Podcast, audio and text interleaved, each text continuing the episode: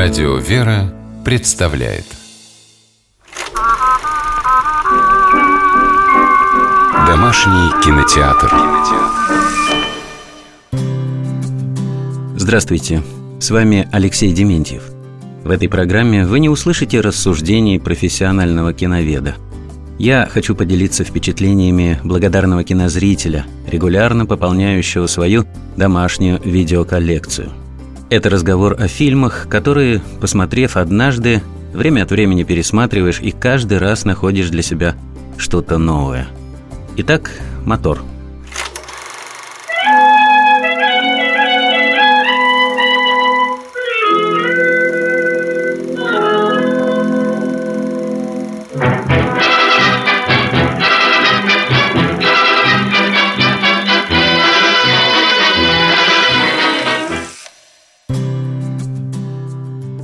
Музыка, которая сейчас прозвучала, наверняка многим показалась очень знакомой.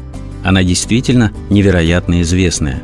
Это музыкальная тема из американского фильма «Огни большого города», настоящего шедевра немого кино. Картина легендарного комика и режиссера Чарли Чаплина, снятая в 1931 году, вошла в золотой фонд мирового кинематографа. Чаплин не только режиссировал картину, он был автором сценария и сыграл в нем главную роль. Музыку для киноленты Чаплин тоже написал сам. Она звучит постоянно и как бы дополняет образы персонажей. Поэтому кинокритики называют музыкальную тему «Огней большого города» «говорящей». Любопытно, что создание немого фильма в эпоху, когда звуковое кино уже существовало, стало сознательным выбором Чаплина. И это был не каприз художника – во время просмотра отчетливо понимаешь, почему режиссер поступил именно так. Он рассчитывал не просто рассказать историю.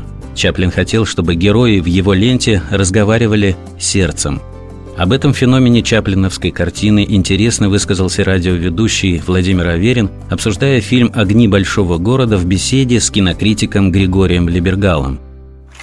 Вот опять же, там сегодняшнее впечатление я пересматривал. Вот если бы эту последнюю фразу «теперь вы видите, теперь я вижу», вот, вот это вот, если бы мне, мне кто-нибудь сказал в ухо, даже очень талантливо, даже там как угодно вот интонируя, это было бы менее убедительно, это было бы менее вот по, по сердцу, чем когда ты видишь только глаза и буквы такие, которые ты сам можешь для себя озвучить. Какую же историю видим мы на экране?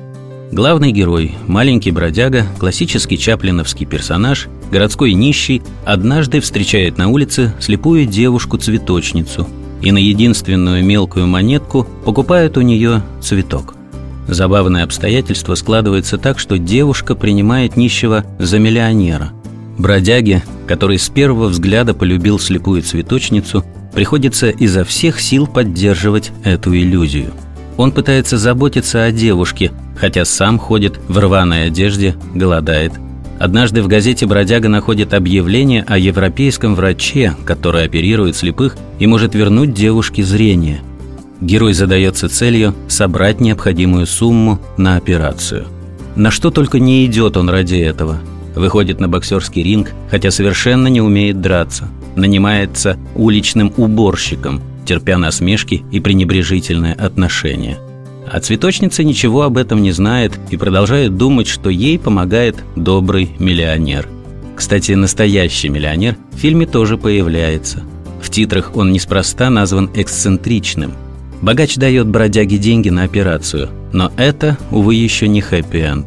Сюжетные повороты в фильме настолько неожиданны и разнообразны, что до самого финала картина держит нас в напряжении – и, конечно, Чаплин был бы не Чаплином, если буквально каждый эпизод не вызывал у зрителя взрыв смеха. Доброго, светлого и во многом исцеляющего. Очень хочется подробно поговорить о поразительном, до мурашек по коже трогательном и глубоком финале картины, когда прозревшая девушка и бродяга снова встречаются. Но не будем раскрывать детали. Зрители должны увидеть все своими глазами, а еще сердцем – как это сделали герои немого, но говорящего лучше всяких слов фильма Чарли Чаплина «Огни большого города». С вами был Алексей Дементьев. Смотрите хорошее кино.